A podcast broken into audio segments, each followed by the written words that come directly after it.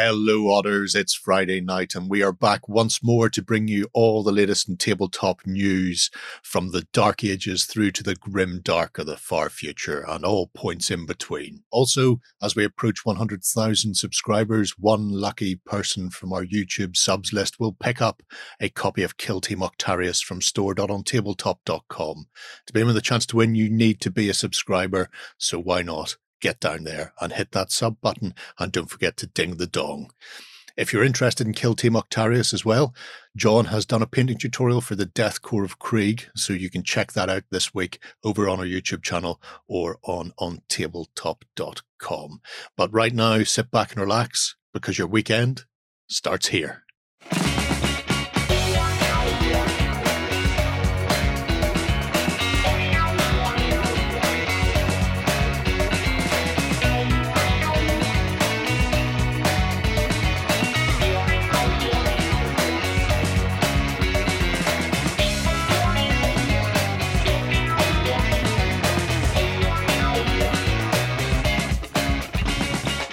Hello, everybody, and welcome back to Free.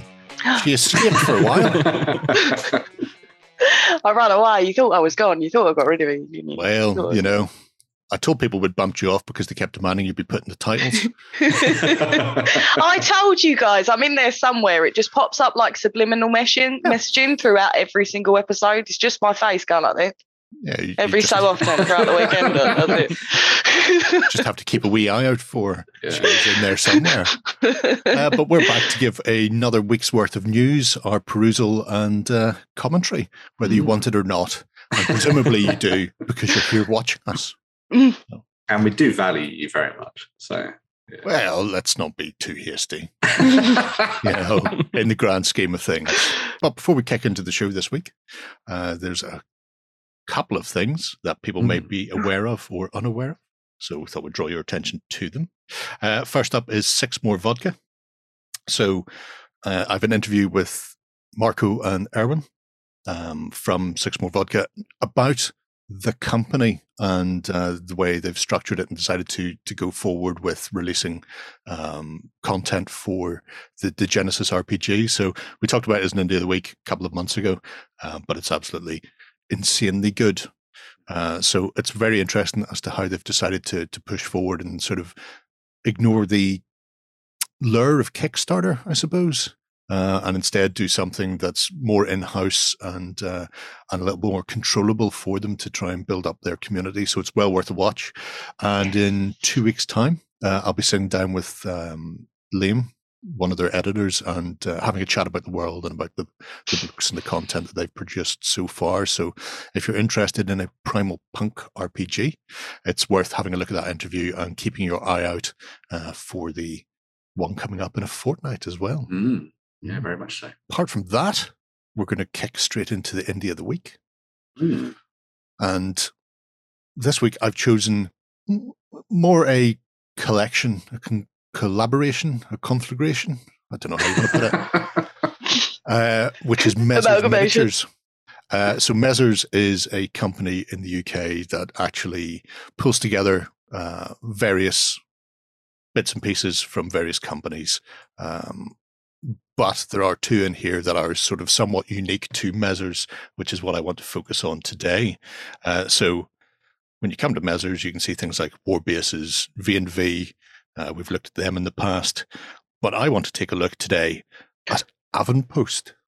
Mm. Uh, so this is a single guy, I think. Uh, Oleg sculpts all of his own stuff uh, in Russia, and he has a few different um, suppliers around Europe and I think even in America. But this is the the one for the UK, um, so you can get your hands on them directly without having to go through import duties and the like. Nice. Uh, which is always good. Now, I'd originally heard about them because of what they did for the French and Russians, but I noticed there's none of the Russians on this site. So hopefully they'll be there soon. Uh, British is exciting and new and mostly just guns, but we'll just. We'll just isn't that, isn't that the case? Isn't that the case with all British? That, that's the British, really, isn't it? Yeah, it was all about the line infantry. So, you know, send in the Irish and uh, kick an extreme amount of arse. that's that's how that that's how that war was won. Uh, but if we take a look at um, some of the bits and pieces they have for the French, these are 28 mil. They're mm-hmm. a bit on the I'm going to say the smaller side. They're not. They're closer to 28 mil than 32, which means they're perfectly scaled for the likes of Perry's, Warlord, uh, Foundry, that sort That's of thing. Yeah. Um, That's right. You may well Victrix infantry are probably spot on. Horse rise, they may be a bit big if you try and mix a match with the cavalry. Um, but the sculpts themselves are absolutely superb. Mm. yeah, those, that is lovely. Yeah, it sculpts mostly uh, stuff to be cast in resin, uh, although sometimes you'll find ranges are available in resin and metal. Um, but depending what it is, you may or may not get them in both. Uh, you may be limited. I say sculpts, casts in resin, I suppose makes more sense. but you have these beautiful looking lancers. Yes. No Polish, no big square shako hats, but plenty of uh, lovely dragoons. Mm. Mm. Very cool. Lo- yeah, absolutely love the uh, the look of the French lancers. It's I suppose it's the green jacket on them. Maybe I've spent too much time watching Sharpe. I'm just used to green jacket. you can never spend too much time watching Sharpe. There's such a thing. Yeah. Mm, you, you'd be surprised. I really like how all of the horses are in different poses. It's so easy for historical miniatures to put generic horse number five out on everything. Yeah it's nice to have actually the, the different miniatures depending on what unit's being used. Yeah. It just it just adds more character to the unit as well, doesn't it? it does. Like when the, the horses are as individual as the riders in yes. some cases. One of the things I'd like uh, about this range in general, but also the way he sells them is they're sold individually. Okay. And, right. and that's so unusual these days because most people go, oh, you're, you're buying a pack. You're buying a four cavalry or three cavalry pack from us um, and it means if you if you're just after a single miniature to fill a unit or to represent a character or whatever it happens to be, and you're having to buy five or six additional models just to get the one you want, it's a pain in the backside. so I really like the fact that you can just go in and grab a single miniature to complete a unit, or if you're playing something like um, Silver Bayonet's coming. So the Napoleonic horror game from Joe McCullough. Uh, it's with us, I think, in two months' time. Something uh, like Yeah, I think so. Yeah. Where maybe you don't currently play Napoleonic, so you don't need fifty-six individual French line infantry. you can come in here and you can go. I really want to get my hands on just some of these. So mm-hmm. maybe you don't need a command. Fill some gaps. Yeah uh, because you're just spin faster machine. There we go. uh, you're just after character models or a few scattered infantry to fight against the werewolves or fight with them or whatever it happens to be. Right idea. Um, you can easily pick them up this way without having to go the whole hog and buy yourself an army for four different models. Mm-hmm. But I do absolutely love these with the Shako, particularly like that sapper. Ah should have more sappers, please. I don't know. I mean, the transition from his hat to his beard is flawless. I was going to say, yeah. Where's the Where's the big axe for down the door? I think it's yeah. on his back. Ah, there we go. There it is. I think it's on his back. You know, stunning. Every, everybody loves an aproned sapper for the French. They're always good. Always good. I like how they've been. I like how they've been designed for the kind of like and I, I, guess this maybe is the but like the pomp and ceremony element that you get of like Napoleonics, kind of like they're all regimented up, ready to start marching, which I think mm-hmm. is cool. Yes. Uh, and if you're one of those people that is like die hard into it, you could almost use these to create these are my marching troops for when they're walking towards the enemy. And then I swap them out for an entirely new regiment when they're starting shooting things, which I have seen people do. So that, that's an excessive amount of, yeah. uh, of detail, I feel. That's gorgeous. but you could certainly have these for diorama as well, without mm, a doubt. Very much so. Oh, yeah. yeah. Yeah, there's absolutely no problem with doing that. Just I think what's down. nice about a lot of the stuff that we've seen here as well is obviously we talked about the detail in terms of like uniforms and things, but I think it's nice to see that the facial details are like yeah. front and center on them as well. So they kind yeah. of you get the feel of them as individual soldiers. I think yeah. it's really cool. So Yeah. They they don't fall into that um that typical 28 mil face, which is like over exaggerated lips, chin, and ears and nose. It the the face feels a little more subtle, a little more correct. You know, apart from his nose. So, you know. he had to be a side profile, didn't he? Yeah. You know, it's, it's no bigger than some of my uncle's noses, to be fair. But I love these. These are um, obviously all shako wearing, so sort of uh, 1809 onwards. But Mhm. there are some earlier French. So if we go on down, you can start to see the bicorn. So the early Revolutionary Wars and Right, yeah, Napoleon yeah. sort of um, Mhm. um, initial kickoffs. Nice. Um, so these these work up to about 1807, and again, sim- similar sort of uh, range from marching, fire order, skirmishing, Mhm. uh, to just even being, you know, standing at attention. So you could Mhm. make, you know, you could you could have an officer sort of reviewing the line if you want, Mhm. walking down the middle if you want to do that. that would be pretty cool. You know, Yeah. And they are absolutely stunning sculpts throughout. So there is a fairly extensive collection of the French stuff then. Yeah. yeah, by the looks of it. Yeah, like I say, the uh, the French is is the most complete. I think Mhm. there's something similar for the Russians. Um, British, not so much. You've just got gun and crew at the moment. Right. Although I will, uh, we'll get back to the British in a second. We'll just show off some of the French. Oh, So, Oh, you know, mega. If you've got your artillery, and because a lot- a lot of companies will sell guns and artillery crew separately, so you can buy a gun from one company and then you just get the crew to match it. yeah. Um, yeah. uh, which is always nice. But one of the They've got about- quite the range, haven't they? Yeah. There's plenty of, of guns and limbers in here, and for Mm. people paying attention at home, they also, for most of the guns, the guns will come complete with a cast barrel. Mhm. Uh, but if you don't want the cast barrel look, because you're going to have cleanup to do, you can see the uh, sprue gate at the front there. Actually, because it's resin, that one's fairly crisp. Mm. But you can replace them with the bronze equivalent. Oh, Amazing. You know, why waste your time painting a bronze cannon?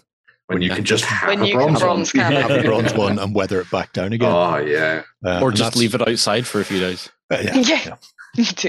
spin it around the place. Uh, there are also conversion parts. So Ooh. More customization as more well. customization. So Oh, you can very get your hands on some old guard heads, um, just in resin at the moment. Mm. But if you want to change things up with who you're you're running around with, and then One thing, uh, one thing I've always wondered about Mhm. Napoleonic warfare, right, Mhm.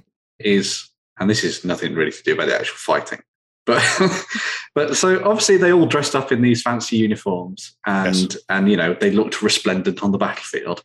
I wonder how long it took them to be like sod this and just ripped their hat off. Uh, Feather coming down. yeah, and like, especially for like the gun crews and stuff, where obviously we're working overtime, loading, firing, loading. Surely that guy at some point was like, "I am not carrying all this around with me," and would just rip his jacket off, take his hat off, and just go go in with his normal linen shirt on or something. Like it- they can't have been like this all the time. oh, I, I think you'll find they they could, unless they were retreating. Yeah. Uh, you know, it, it's all about discipline. Yeah, the, Guess the, so, the yeah. thing was you you were trained to do thing, things a certain way, and if you didn't do them a certain way, you were either well, you were either flogged or you weren't in the army. I Do could die or I could take my jacket off. I, I will point out you can get a brass bronze eagle. Oh, wow. no, wow. again, the uh, the standards have some cast eagles on top, but if you uh, if you want something a little more bespoke, why not? And then you can spend your time doing Scottish accents. I want an eagle Sharpe, touched by the hand of the emperor himself. Got a brass point. I want you to stick it in so I can feel it. Uh, we'll have a quick look at the, the British. So British are early and late. Uh, so Peninsula Campaign and then the, the sort of the hundred days as well. But again, as you would expect, quality, quality Very sculpts nice. throughout. Mm. Very. That artillery drummer looks amazing. Yeah. Well, have a look at him. Oh yeah. He And was a again- guy who definitely kept his kit on when he was. Yeah. Yeah. Well, you know, otherwise, see that big pointing stick that the artillery sergeant has. that's yeah. I guess sometimes he'd used, hunt him down. Yeah. sometimes used for pointing and sometimes used for beating. Yeah.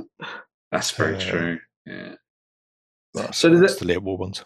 So I That beautiful. was it the French stuff was in metal and then the newer British stuff was in resin? Is that the The French stuff, the French stuff here is in um, resin as well, but I think Right, I've okay, seen I Avanpost selling both on their own um, site. I've- I've- if you're looking to get them from Russia, uh, from Oleg direct, you need to just do a search for Avanpost, and it's a Facebook page essentially. You just have to to message him on that. I have a question about this drummer. Go on. Is is that crest on the drum? Is that sculpted or is that No, someone that went painted in on. with a zero Yeah. zero zero zero zero brush? No, that, that that's painted wow. because depending on the artillery No regiment, that crest will be different. yeah, it Of would be. course. it? Yeah, yeah. 'Cause My I've had, word. I've had to do that for the uh, the Enniskillens, which at least is a nice castle gate in a blue circle. It's fairly easy to do. especially behind strings. It's all just rectangles. Um, see if we can get any Crikey. pictures of the drum. Well, well done to Stephen Stephen Walsh for uh, or Stephen Walsh for, uh, Absolutely. for painting that. Yeah. Uh, there's some parts there. That's a nice kit as well. That Looks, is a nice looks kit. clean off the uh, Yeah, uh, all of the casting. So- all of the bits and pieces they've done uh, to date are this sort of uh, quality. So if we go, if we leave the Napoleonics behind, Mhm. you can say there's plenty to look at in there anyway. But if we jog on, son, you say in France, uh, have a look at the have a look at the Thirty Years' War. This will give you a good Ah, idea. right, okay. So, the Thirty Years' War they currently have in both metal Mhm. and resin. Oh, so same choices. sculpts, um, but two different materials. I know some people hate metal, some people dislike resin. Uh, pick your poison, really. I think is the the phrase on this one. Mhm. But you'll be able to see here the sort of the difference between them. So if I find somebody quite flash, let's get a musketeer. Depends how many parts the pieces it, they come in. If metal comes in many, many parts, I'm not a fan. Mm. But Yeah. uh, I'm going to try and find the same musketeer. It's a musketeer carrying, which means it's this one. ah, So here we have the metal, Right. and then here we have the resin version. oh, oh, I quite like the the resin version. I prefer the resin. The resin will pick out more detail than the metal. Mm, It just yeah. will. Um, it will be lighter, so easier to transport. Uh, however, also brittler. So That if you drop true. them, you will break them. Whereas if you drop a metal miniature, you may just have to straighten something out again. You'll bust your toe. That type of thing. That type of thing. Uh, but I think there is a great example. It's also an example of how pricing has changed hmm uh, recently in the, the internet. So resins for a long, long time were more expensive because you're cast and bedamned with resin.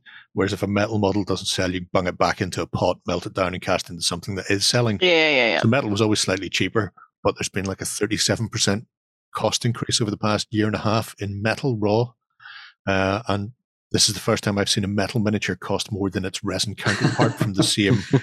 So like 170 for resin pikeman, 185 for metal. That's pikeman. interesting. So Does that mean- different. Does that mean Forge are going to have to go back to casting things in metal to justify their prices again? Is that the, Well, at the moment, our Forge World not the budget wing of GW these days. I thought they were. You're getting that way, right? But again, 28 mil, um, 30 year war, uh, although these are sort of early 17th century, so good for English Civil War as well.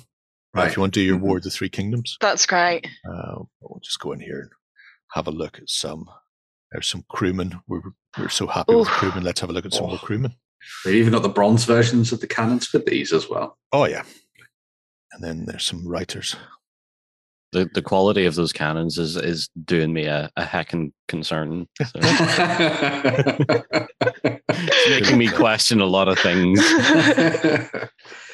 Mostly sticking with the uh, the That's resins to show because the sculpts are going to be the same, but they just come up a bit better on camera. So See the detail, yeah. there you can see could easily be a cavalier. See, this is the this is the kind of period of sort of black powder that mm. I quite like because it's those very sort of early days still of Black Powder where it's you know it's stepped out of the medieval, mm-hmm. but it's not quite Napoleonic.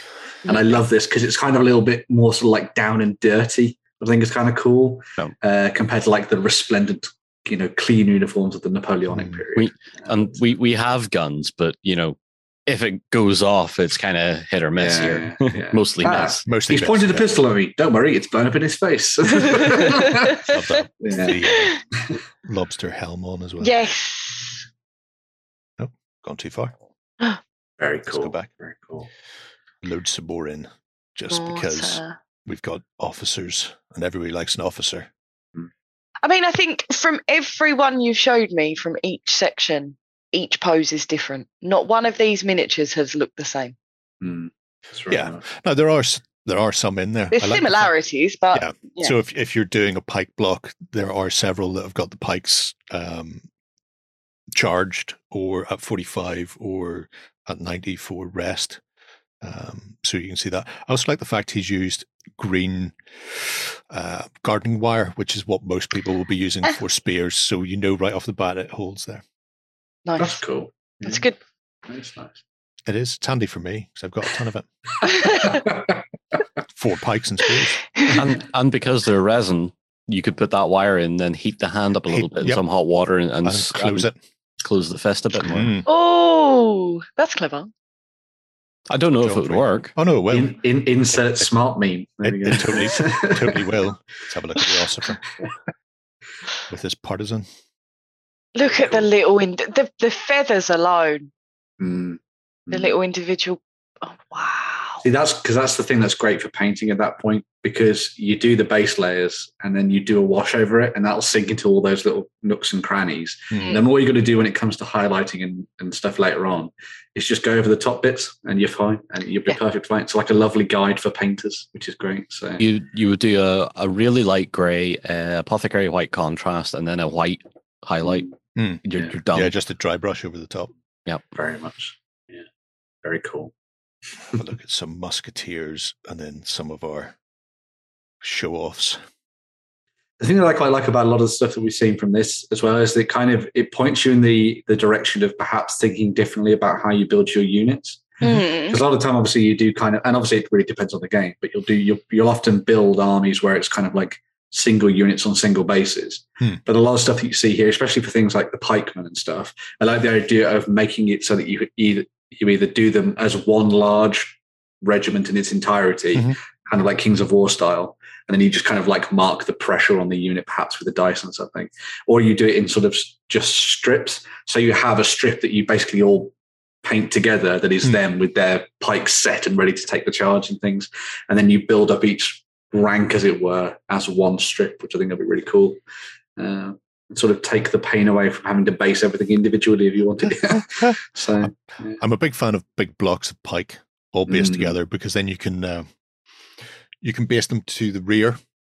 Yes, and prevent your pike from overhanging as much. Mm-hmm.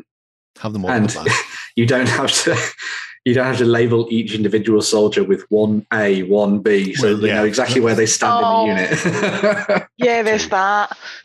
Because nobody nobody wants that. Yeah. yeah, so that's the uh, the Thirty Year War. Very nice. If you fancy Gorgeous. going that way mm. and laying about you in Northern Europe, we do have one other uh, company to look at while we're here, mm-hmm. rather than more Avanpost stuff. Um, there is the Old Man Creations, which is the Greek War of Independence. And also so, an awesome name for a company. So. It is. if you're in Europe and you're after these, Google Old Man Creations. There is a website. It will take you straight there. If you're in the UK, you can obviously just come to Mezers. Uh, but this is the 200th anniversary of the start of the Greek War of Independence or the, the Greek Revolution against the Ottoman Turks. And uh, Stavros, who paints for Footsore, mm-hmm. or not paints, sculpts for Footsore, amongst mm-hmm. others, has done this as his own little range. So you've got wow. Uh, Greek rebels against the Ottomans. Mm-hmm. Nice. And these are a gorgeous set of figures for a relatively I'm going to say relatively unknown or untouched conflict. Yeah, yeah. Um, it's not something you see often, Greek, is it? No, if you're Greek, means an awful lot more than it will to the rest of us because this is 18, 1821. So whenever anybody talks about early 19th century conflict, it's always Napoleonic, Napoleonic, Napoleonic. Uh, whereas this was a, a, whole other conflict just after the Napoleonic era finished um, and kind of ignored by the rest of Europe. Ignored for a long time until people like Byron got involved. I was going to say, and then I it, think it, that's the only way I'd even heard of this was the fact yeah, that Byron was like, Byron. "I will fight in this." Yeah, yeah. it's the only reason I do. I was like, "Oh, Lord Byron, interested? What he did? What?" yeah. It was kind of he went there and showcased it to the, um, I suppose the the, the other nobility in mm-hmm. England and, and Europe, uh, because they would often go there and there's sort of the grand tours, uh, and it was a case of you know, look what's happening here but you've got your your Greek rebels, so the people who uh, fought for I'm going to say nine years. Mm-hmm. I've seen different periods given for how long it actually lasted, depending right. on, on what you count. Because Greece wasn't set up as an independent nation until like 32, but I think it finished around uh, 29, 30. Mm. So they fought for eight or nine years um, before finally gaining their independence. Uh, and it's obviously it's it's more um, musketry uh, than pike mm. and shot and that sort of thing. So small skirmishes, guerrilla warfare was the order of the day, but then you also had uh, large mass battles. You had sieges. Um, wow! So it, it runs the, the gamut through any scale you want to play in. Uh, now it's it's a very new range. Um, so that it's still growing and evolving over time. It's, I think it's a, sort of a labor of love in amongst his other work. Uh, but obviously, we're starting to see more and more things coming out. There is Byron. Areas. Who, even though he went and was given, he was given a command. He, yes. he never actually fought because they no. kept putting off when he was going to fight. It's like, oh yeah, no, no, definitely, you can lead them. You can lead them next month. Oh, in two months' time, we're in two months' time, we're definitely launching the assault, and then uh, just you know, no. Unfortunately, his time was up. Never got to, never got to go in there. I love that guy. I think he's so cool. mm. He is very cool. He's probably a terrible person, perhaps in history. I don't know, but but he looks cool. So yeah, uh, there's so much character in all of the characters, for want of a better word. um, in a lot of cases, it's because there is, you know, I'm fairly certain there's a painting of Byron like that, even though he never led troops in battle. Think... And I think that's where Stavros has got a lot of these from, where he's gone in and recreated the paintings as miniatures. Yeah. Um, yeah. So they have a very distinct look. Mm-hmm. But yeah, they are absolutely stunning figures. It's one, it's one of the nice things about finding stuff like this um, on these kind of like indies. It's that it kind of promotes or it prompts you to go and look at other conflicts and things that you perhaps yeah. never seen before, mm-hmm. uh, and have a think about maybe diving into them and having a look at stuff. Like in the past, obviously seeing a lot of things like the English Civil War and the mm. Thirty Years' War and stuff has made me think about, oh, that would be an interesting period to go and dive into. Um, so yeah, this is also very interesting because you you get thinking about the idea of like, okay, taking on control of the the Greeks and battling for their their nation and stuff. Yeah, would be very cool. Um, but yeah, be interesting. I'd, I'd have to go and have a look because I'm not 100 percent certain. Obviously, there were Turks fighting in Napoleonics. I mm-hmm. think mm-hmm. the gear here is too late for them to be used for Napoleonic conflict as well. But it might be possible with some um, weapon swaps or they, they may be grand as is. I'm not sure which way, but they're they're very distinct. Sure. Looking force on the tabletop. Um, very very swashbucklery as well. Hmm. Yeah. If you wanted to do something slightly more romantic, I think you could have a lot of fun with this range. That'd be really cool. Actually, play out Byron taking command. I was going to say, especially of the troops uh, that and he then, never got to fight with. Yeah, and then him eventually dying of a disease. How long yes. can you keep Byron yeah. alive for? Considering how Byron acted, not very long. Poor, Byron. his his only crime was sleeping around a lot. it was the era. a lot of angry husbands. Yeah. yeah. So that's that's old man creations. Very um, nice. Yeah. I will say on the the site here, apart from obviously the VMV stuff we've seen, Avanpost do um, seventy five mil figures as well, and so some people have come in and showcased some of the uh, models that they've painted up from that range. So wow. you can see things like ECW figures. Um, there's a Mitre hats. There's sort of 1800s. Sorry, 18th century. Um, you've got. That's gorgeous. Um, he looks like he's lost his horse. Poor man. Very. And then I think those are from V&V, uh, 28 mils. So yeah, yeah, we've looked at those before, but it's it's nice seeing just the sort of the wealth of stuff yep. and the fact you can you know maybe you don't have any any interest in actually playing the greek war of independence but you know you could always go ahead and pick up a byron you uh, could and some ottoman turks or greeks you know have him rousing them before they go and storm uh, mm. storm the bastille blur all your lines together. Napoleonic French defending against Greeks led by Byron. Yeah. You you can't stop me from doing it. I can do whatever I want in the privacy of my room. I frequently do. It's my game. so there we go. So that's Mezers, uh, mostly Avanpost and uh, Old Man Creations. But very uh, nice. Yeah. That has been your indie of the week. Coming to you from the center of northwestern Europe covering board games, war games, card games, and all that you love. It's the news. so we are back with the news from this week, a little bit from last week as well. But uh, leading things off, we actually have a little bit of uh, quick news from the folks at Privateer Press who have joined forces with the folks from Mythic mm. Games. So, yes, they have come together to put on a little bit of a funky uh, Kickstarter later this year. They're going to be working together on the Monsterpocalypse, the miniatures game, but as a board game concept. Um, so the whole focus of this is it's going to be kind of be an interesting starting point for those people that want to dive into Monsterpocalypse, play the game. Uh, you're going to be able to sit down and play with a whole bunch of pre-assembled miniatures which is always awesome, and dive into a two player core box. And then will also be an expansion that is on the way that's going to add a bunch more into the mix as well. Um, so that's going to allow you to play it's sort of like team games and all sorts of different things like that too, which is pretty cool. Um, there's only the announcements so mm. far, uh, but they have said they're going to be coming to Kickstarter. they will be coming to Kickstarter later this year. Uh, obviously, Monsterpocalypse is pretty fun. Good little bit of kaiju action on the tabletop mm. uh, with some really interesting and quirky designs that they've been working on over the last couple of years now. Um, the new edition of the game obviously comes with those multi-part resin kits and things that you build together and you paint it in whatever colors you like.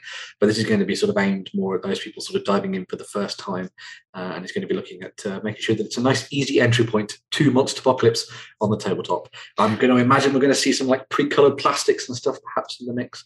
That could be very cool. Uh, and obviously, mm-hmm.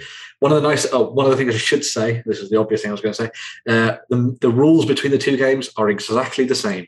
So if you have been playing Monsterpocalypse in the past, you are totally going to be fine diving into this. Or if you want to play the board game first and then dive over to the more miniature based version of this, then you can do that as well. So you've got the hobby and the board game at the mm. same time on the table. I wonder if you can use your miniatures in the board game.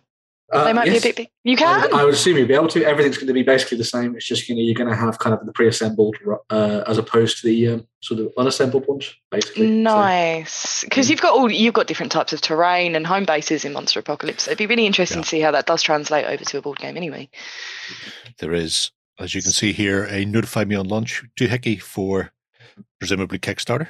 Although these days, who knows? Game uh, so, Kickstarter. Yeah, so if you fancy if you fancy wrecking uh, whole cities, uh, throwing monsters through the Eiffel Tower, then you should definitely go over and have a wee look at that. Very much so, yeah. Mm. Um, so yeah, keep an eye out for that. I'm sure we'll be doing some coverage of the Kickstarter in the near future. Uh, moving things on uh, to the grim dark future of the 41st millennium. Mm. Uh, for those who are fans of orcs and greenskins and all their guises, there are some new releases coming. Well, pre-orders coming up this weekend for you to dive into. So, if you missed out on the Codex from the Beast Snaggas launch box. Mm-hmm. You're going to be able to pick up the full Orc Codex with, I'd say, probably better looking cover art uh, this time around uh, Hmm. than the one on the Beast Yeah. one. Although obviously that's got its own limited quality to it anyway. Now, but this one uh, looks very cool indeed. It shows off a whole range of different orcs smashing, bashing, and otherwise warging on the uh, tabletop. Uh, that's going to be the tagline to their new Warhammer Plus TV show.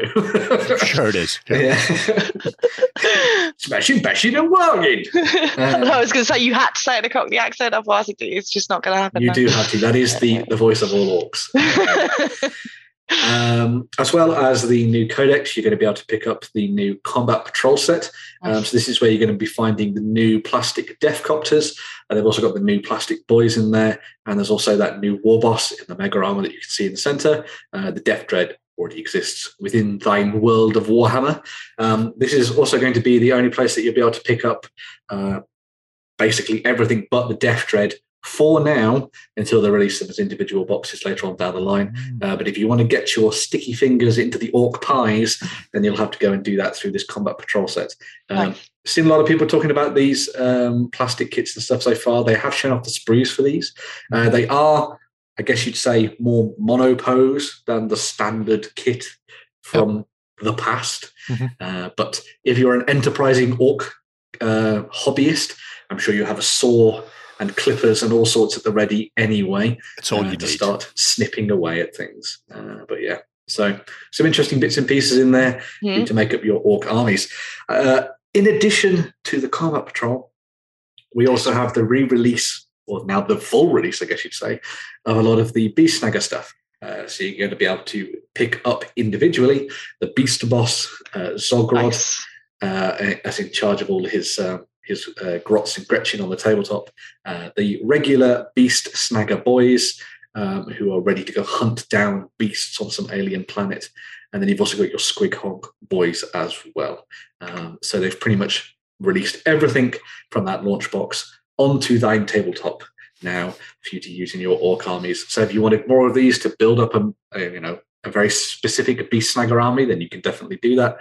Or if you just wanted to use them as sort of additional elements to your existing orc army that exists, uh, then uh, definitely go for it.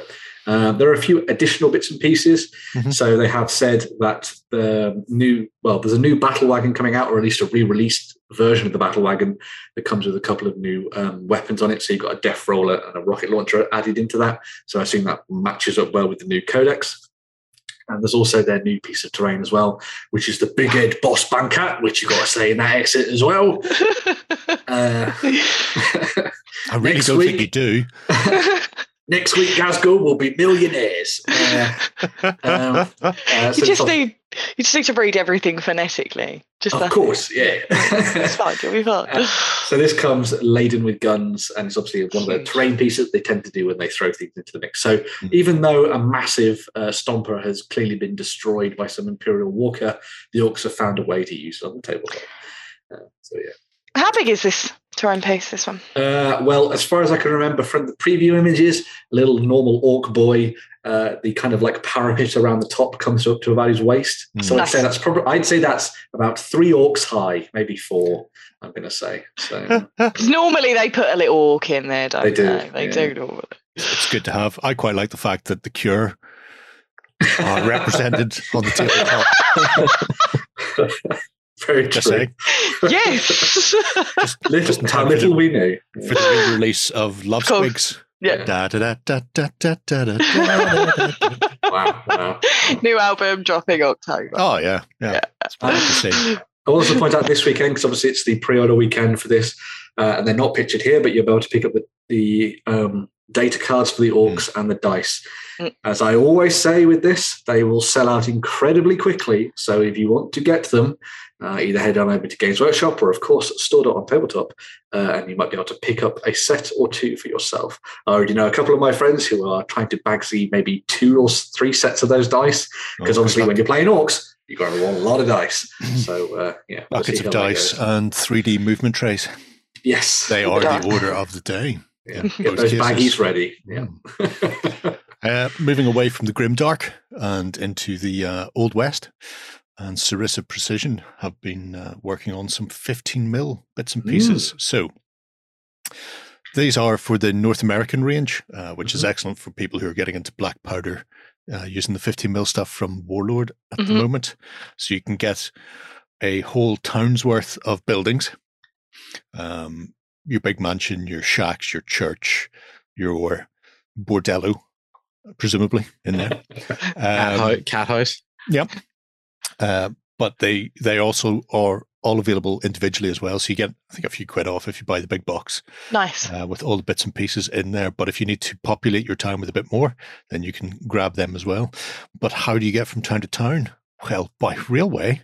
Of course, uh, and this this little train set comes with you know uh, a flat car, a caboose, your tender, a cattle car, station water tower, and enough track for uh, five foot across the table. Wow. Now you can buy additional carriages and additional track as well if you need it. It's all flat track. Uh, I haven't seen any crossings or curves or anything clever like that.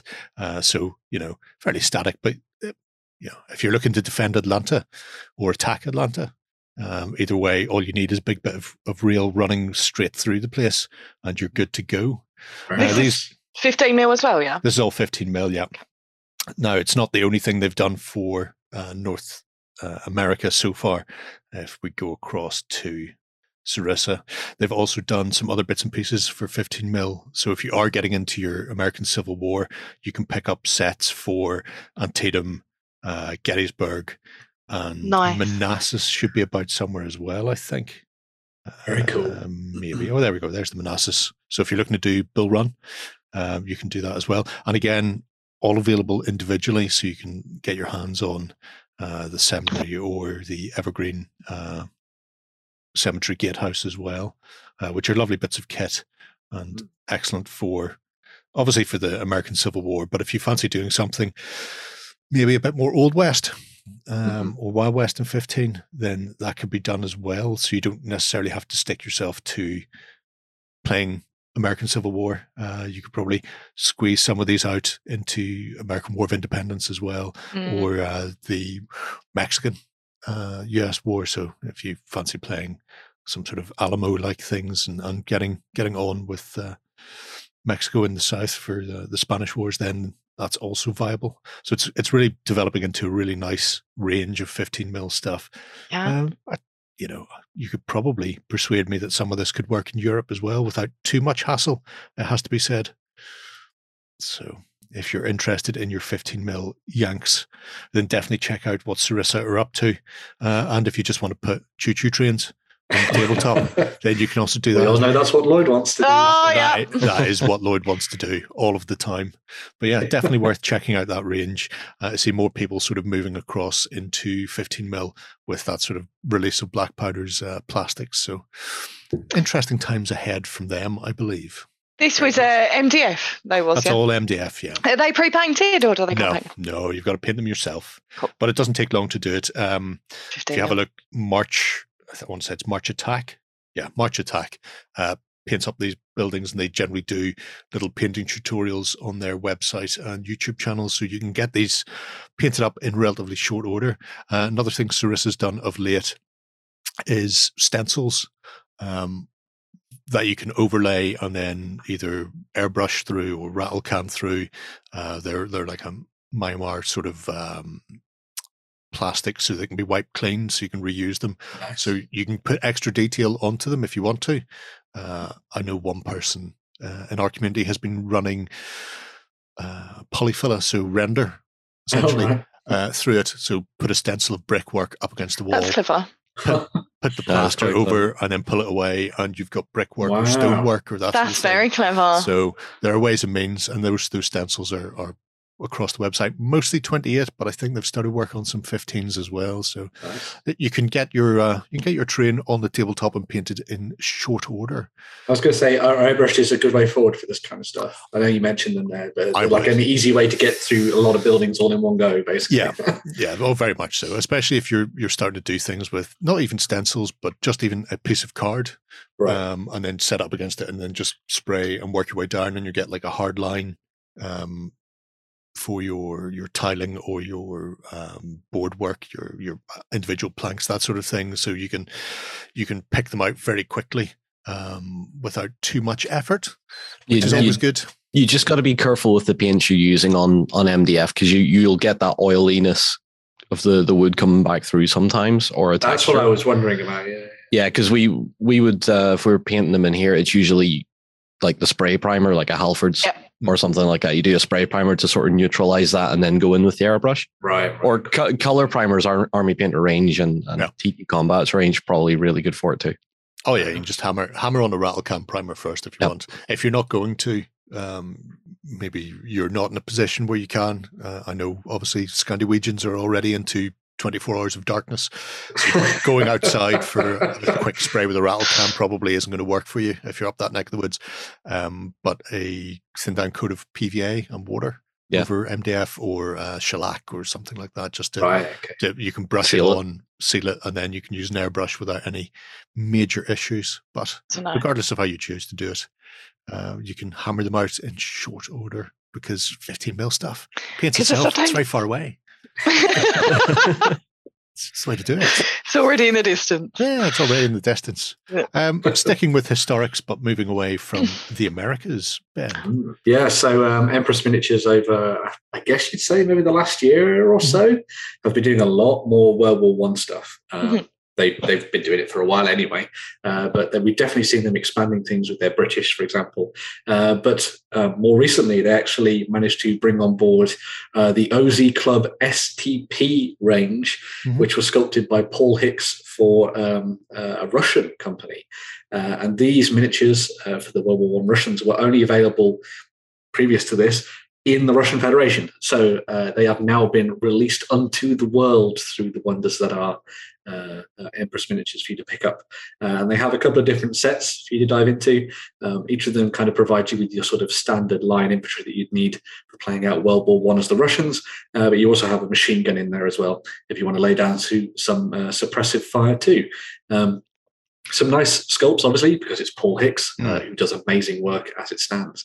Uh, but uh, really nice to see sort of like this other side uh, of World War One uh, in many respects. Like I obviously knew that we see a lot of stuff, especially now, really, uh, for the British, the French, and the Germans, uh, but we don't tend to see much for the Russians, oddly enough. Uh, But Yeah. obviously, they were involved, They were- albeit for a little while, I guess. But, yeah, uh, they they had a bit of a, a local kerfuffle that pulled them out of it. yes, So. yes.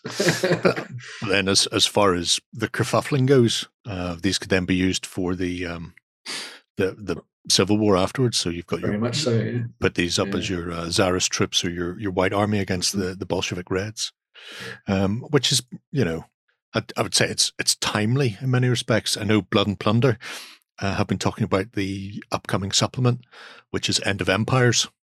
So it's sticking with World War One, um, but they're either nations that weren't covered in the initial book, Blood and Valor, yes. or right, Blood yeah. and Valor, sorry, yeah. Um, but also they have interwar and and some of the uh, revolutions that happened around the same time. So there there is the Imperial Russian Army, uh, the Cossacks, the Bolsheviks, Very uh, the right and wet, red and white army lists as well in there, and amongst a whole host of other ones, uh, Nice. including stuff for like the Easter Rising. So these are, are coming at a great time. So you can use them for Blood and Valor, or you could use them for one of those uh, sort of World War One adjacent, shall we say, battles. Um, not Yeah. necessarily has to be in World War One itself. Yeah, and I know obviously we talk about a lot of these kind of ranges, maybe kind of like bringing a, a period of history to the forefront. And I know obviously a lot of people will say in the comments that World War One has been gamed for many, many years. Of course it has, uh, but it's always. I I think we're coming round to that kind of like. I think everything has those sort of moments, and I think we're coming round to wargaming having a little bit of a moment for World War One. Because obviously, I think you know we've got Blood and Valor out there from Firelock. Mm. Wargames Atlantic are doing all their plastic stuff for World War One. We're seeing a lot more stuff coming up from Empress as well. So uh, I think i i- if you're interested, or at least were semi-interested in the period, I think now is a good time to dive in and give it a go. I think. You're always under winner with Paul Hicks sculpts anyway. Oh yes, very much so. Yeah. They, they do look great. Yeah, but they they did also say that their Russian stuff there matches up well. The stuff that was done for the OZ Club matches up well with the scales and things for the rest of the Empress line Hmm. because obviously it's from Paul Hicks anyway. So Yeah. if that works for that, it's easily going to match up with everything they've done previous, which is always nice. So Happy days. What's up next then? We're going over to Raccoon, Raccoon City, we are. So, if you're a fan of the Resident Evil franchise and you've dipped into the Resident Evil 1 and 2 board games from Steamforge, you're going to be delighted to know that the third board game is on its way after a successful Kickstarter. So, Steamforge Games are now taking pre orders for the survival title, ready to take on nemesis. So, Resident Evil 3 board game, you can take the role of Jill Valentine and her justice pushing crew, recreating scenes from the video game. So, keeping in theme with the same rules and gameplay as the previous games in the series, players are going to get to see Raccoon City and its next deadly hurdle in the franchise. So, up to the third game in the third slot. So, in the box, you're going to get loads of components, including game tiles, 104 different pieces of terrains and tokens to further the gameplay, 108 cards, and 28 new plastic miniatures to paint up as well. Along with that, you get nine new scenarios to immediately embark into Raccoon City as well. So, whilst players are exploring the Horizon City, they're going to find themselves in loads of different locations too. So, it will keep players and players are going to need to keep an eye on their danger levels throughout, making sure that it's safe. And each decision made in the game is going to have a knock on effect for the next encounter as well. So that theme runs throughout in the Resident Evil games. But this new miniature with Nemesis wielding a gnarly rocket, I can imagine that's not going to be the easiest of bosses, but you'll get uh, your run of the mill zombies and zombie dog bosses too to um, come in uh, to the game. So the base game is not the only thing for us to sink our teeth into as well. There's an expansion available to pre-order as well. So there's a City of Ruin expansion, and players get to look at new locations such as the hospital, the park, the Dead Factory, and get two new bosses in with that as well. So fans of the video game um, will be completely immersed into the main game locations and completely take on the new threat. So they both can be pre-ordered on the Steamforge website now, and they are ready for the release next month. So we haven't got that Very long nice. by the end of yeah. October. So not. I assume these are all standalone from the Resident Evil One and Two board games. So you don't need the other ones. No, no, you do not. You can play this one so that you've got your Resident Evil One board game, Resident Two, Resident Evil Three. Each mm. different stories, just like the video games, will be played out. Yeah, core, core mechanics re, re, remain the same throughout all three of them, though. So if you played the first one, you don't need to do too much extra work when it comes to diving in and finding out how to play this one and stuff as well. But yeah. um, obviously, as it has gone through three iterations, uh, mm-hmm. as it were, um, obviously things have been tweaked and tightened up and everything like that when it comes to the rules and stuff. So yeah. this will be obviously the most up to date version of that that you'll be able to play on the tabletop, which is pretty cool. So, so looks like he's had one of the uh, Esther Branson cocktails. Pulled your gums back over your teeth.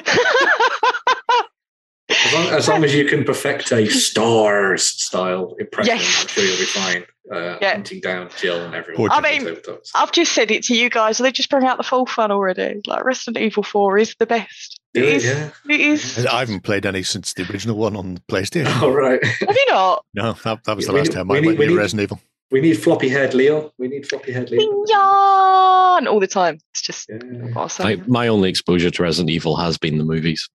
Oh wow! Oh, okay. Kill I'm it go- with fire, John. I'm, I'm, going to hurt your feelings for you and say I care not for the video games.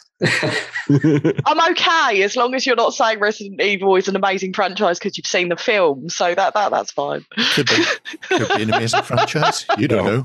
Don't let him finish that sentence.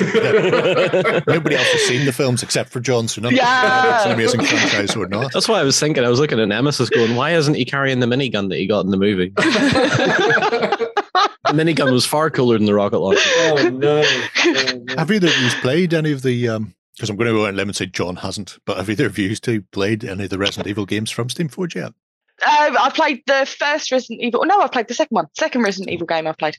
I played oh, the first one at Gen Con years and years ago. But, I wonder how easy it is to build a um, scenario of your own devising? Because could you pick bits and pieces from the various board games? And if you had like one and oh, three or two, once you've played through the main storyline, you know, is there?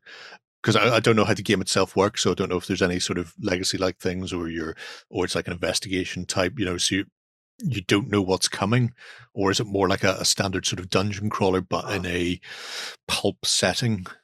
I wonder if you can mix and, mix and match your um, miniatures from hmm. one and two take them into three. Yeah, and they do have kind of like a like one of the cool things in the game is that sort of there's like a card deck that reveals weird, nasty stuff that happens to you as you go mm-hmm. through, kind of like a little bit of a sort of game director because it's sort of, it's a fully cooperative experience against oh. the game itself. So I reckon if you you know had a little bit of you know took a little bit of time to think about it, you could probably build together an interesting deck that would allow you to play out any yeah. individual scenario if you wanted to, and just tailor it to whatever you fancied, I guess. But because uh, because that would amuse me, especially after you've if you've been playing with friends, playing through the narrative side of it, mm. then mm. sit back and go, "This week I've come up with one that I think is going to murder us all. Yeah. Can we escape?"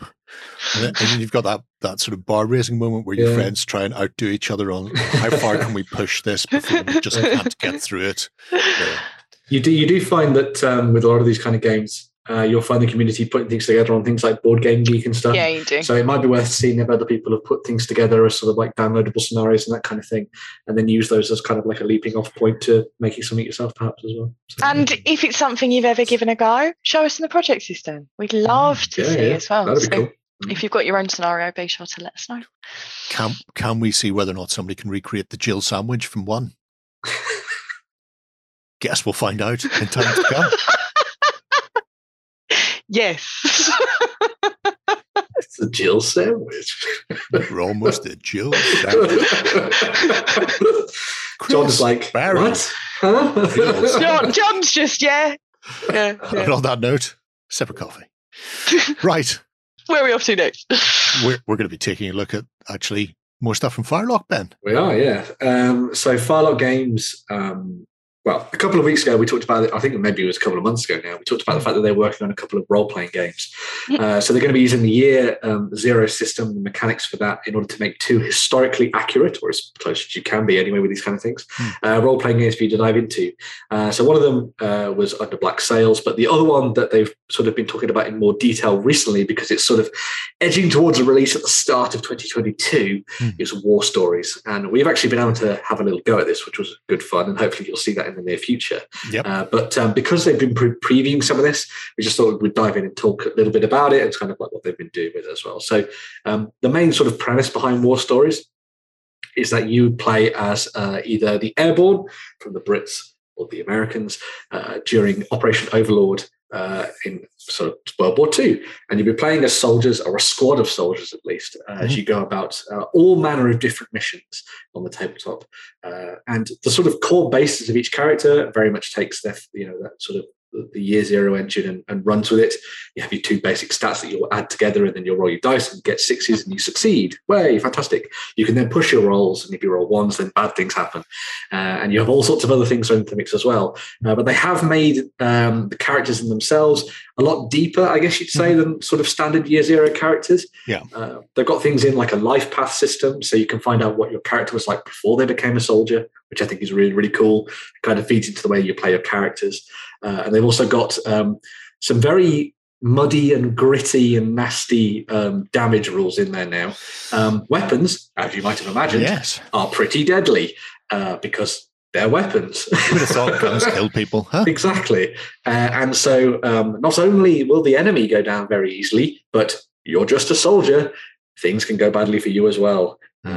Uh, uh, yes, uh, I won't spoil anything, but no, no, lots of people die. So, uh, spoilers. World War Two was, you know, yeah. oh, World War yeah. Two was bad. Mm. Mm. No, but the, I mean, this character here, the medic, mm-hmm. Uh, is an interesting one because you were talking about the life path, yeah. and during the the life path progression, or when you're rolling to see what happened beforehand. So it's the son of a college professor. Um, grew up eager to see the world, but also educated. And because of that education, there is uh, additional languages available to this character. Now, I know whenever I was talking to Gabe, uh, saying that in the main American characters don't really speak a huge amount of second languages; they mostly just stuck with uh, English. Um, but in this case, the the life path generated essentially a, a multilingual character, which is a nice way of doing it, especially if you're one of the hardest things to do when you're trying to play an RPG, especially as a new group, uh, and you're just getting into it, is generating your character and working out who they are, where they're from, what type of person they're like, and having sets of steps in there that you can either randomly generate or I think you you can go in and just pick. You can pick things. Yeah, yeah you can go. Oh, I'd like yeah. to be this, I'd like to be just a guy from the Midwest, maybe worked in a, an auto shop, whatever happened to be. You just you can do that. But if if you just want to let the dice decide how your sort of character progresses and how they ended up in this mess, um, then you can just let the dice do that and and see what it, it generates you, and you may be surprised at just sort of the depth that's in there as well, uh, which is a lot of fun. Yeah. I also see that beyond the uh, 101st, we have a few other characters as well. Yeah, so um, one of the things, obviously, I said at the beginning there was that you're going to get to play as those kind of like airborne characters and stuff, which is kind of the main focus of things. But they they have got lots and lots of additional rules in there that they're going to be building on to allow you to play as different player characters. Um, so, for example, they talked about the idea of playing as tank commanders and that, that kind of thing. Uh, so, for example, you know, we've got one of the sort of African American soldiers that would have been fighting during that period. Mm-hmm. Uh, but they've also um, put in loads of stuff for generating resistance fighters as well, because this is all about retaking elements of, of France from the, the Axis mm-hmm. sort of fighting them back towards Germany. And so a lot of the time, obviously, the rest of the resistance fighters had a massive hand in that. Uh, and so having them as part of your squad uh, is pretty awesome on the t- uh, on the tabletop in a role playing game. Um, talking of the squad as a whole as well, mm. I should point out that just because you've made a character doesn't mean that that's one you're going to be playing at the end of your campaign. Um, uh, one of the things we mentioned earlier is that death is always around the corner. Uh, and so they've got some interesting things in there for you to kind of not only just build up your character through experience, but also the experience of other characters within your squad.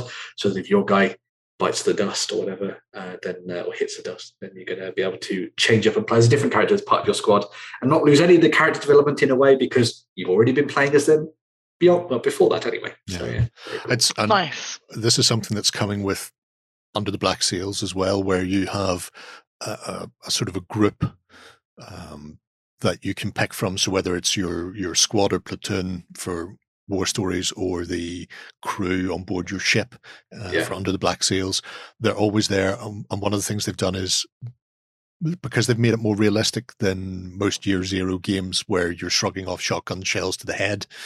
In this, if you need a medic, that medic isn't going to instantly heal all of your ills and have you back fully fighting fit. There is a long time. So if you yeah. broke a leg, prepare to be on crutches for three months or whatever happens to be for it to heal. And while that's happening, you can still play with that character uh, with all the negatives that will come from having a broken leg. Or while they're convalescing, so while they're sent back to you know Paris or back to Blighty to to to convalesce, one of the other characters from your crew or from your platoon step up, you take over them, they progress, and then your own character can come back later on. So nice. you get that really cinematic feel of people coming and going and losing members without them just being faceless individuals. Yeah.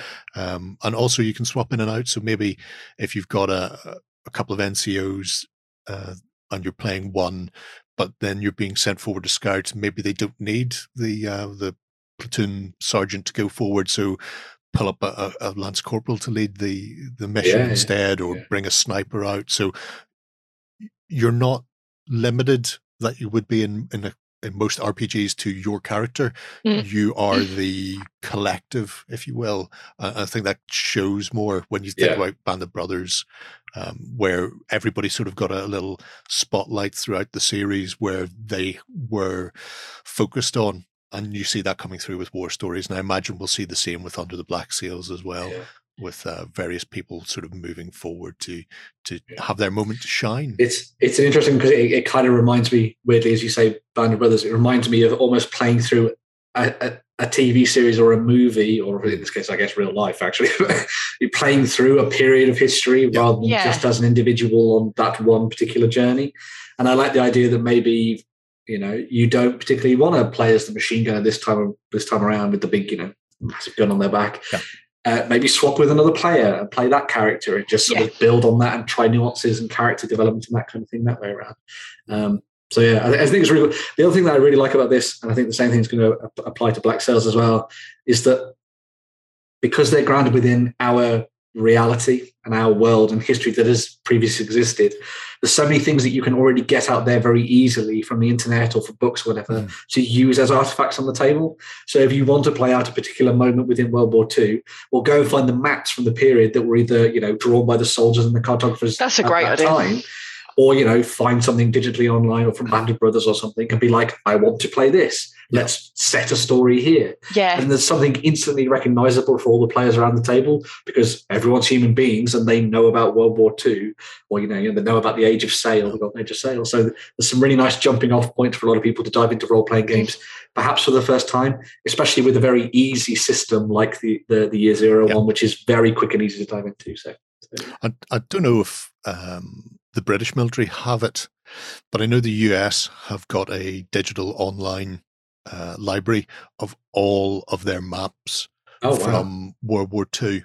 So you can literally go into That's any theater uh, for any any period throughout the, the, the four years they were fighting and go. Yeah. I want to see what happened on this specific island. I want to know. Oh what, and, and, you can go in and see the maps that the, the commanders would have used.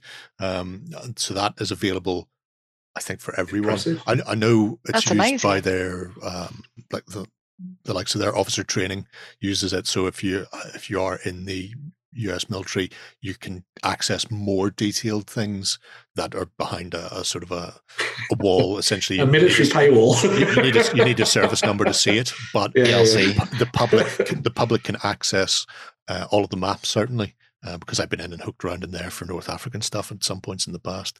Um, so I don't know if, if this the equivalent is available uh, in the UK, um, but the internet, everybody can get on the American side anyway and see that. Nice. I'd be fascinated to see. I know they've they've said it's going to be Normandy, but I would love to do something with like the the Warsaw Rising in Poland as well. Oh, the, the, the scope for them to do expansion books for this yeah. is absurd. They could go and do an entire one based on the North African theatre and everything like that as well. So plenty coming. Hmm. Yeah, yeah, yeah. It'll be be excellent to see. And like I say, we have played the war stories, uh, so yep. keep keep your eye out for that. Uh, that will be coming in the not too distant future. Um, um uh, what a great time we had, and um, and Black Sails, uh, we are hoping to film something with the creator of it very soon, and uh, and so it will be coming out as well. So there's plenty coming for both mm. games. If you're interested in finding out more about them, uh, then just check out on tabletop.com, and we'll keep you up to date uh, but that's us for the news. So we're going to take a quick break. And when we come back, we'll be taking a look at some 3D printing.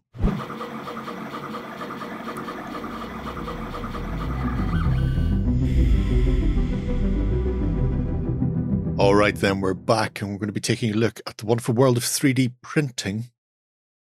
And this week, we're going to have a look at one page rules. Benjamino. Yes. Yeah. Uh, so we have looked at one pagers in the past. Uh, I think we looked at them when they basically just started their Patreon, um, as it were. But I thought it would be worth revisiting them. Now they have had a couple of months under their belt, um, as it were, mm-hmm. and have started showing off a whole range of new stuff.